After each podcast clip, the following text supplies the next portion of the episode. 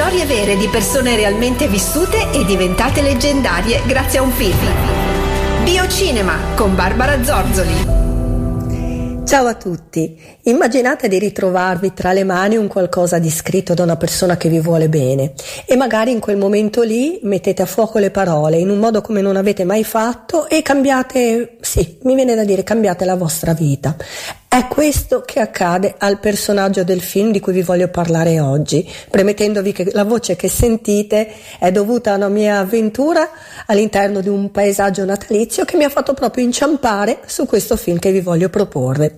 Prendete carta e penna e segnatevi il titolo. Danny Collins, La canzone della vita. L'anno è il 2015 e il regista Qui al suo debutto alla regia è Dan Fogelman, che si era già contraddistinto come sceneggiatore per due successi della Pixar come Cars 1 e 2.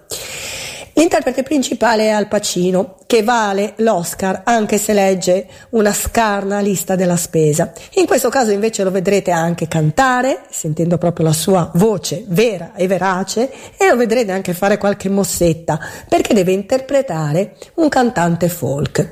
Infatti il film è ispirato alla storia vera del cantante folk Steve Tilston, che qui però viene ribattezzato proprio come da titolo Danny Collins. Accanto ad Al Pacino troviamo Christopher Plummer che interpreta il suo manager, un manager amico, una parte davvero molto intensa. Io adoro Christopher Plummer qui è bravissimo e anzi sarà lui a dare motivo a Danny quasi di cambiare. Mm?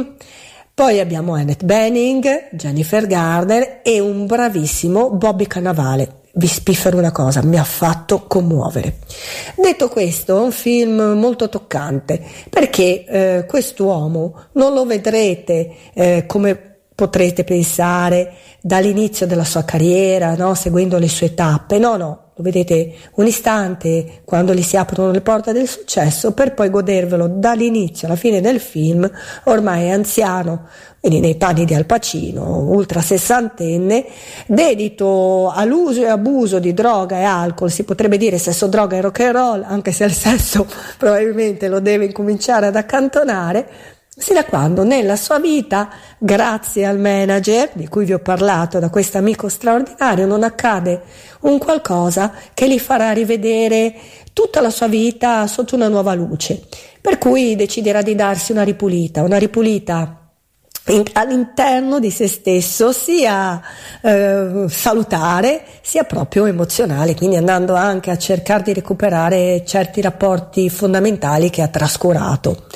Il tutto è accompagnato da ad hoc direi e non a caso, ma non posso dirvi di più, da delle canzoni davvero straordinarie, quasi tutte lo sono, di John Lennon. Eh, guardate questo film, ascoltatelo e mettetevi una scatoletta di Kleenex lì perché ci si commuove, devo dire. Al Pacino è straordinario e ci sono delle punte, diciamo dei momenti tra lui e Christopher Plummer e tra lui e Bobby Cannavale che davvero sono eccezionali e valgono sicuramente la visione del film.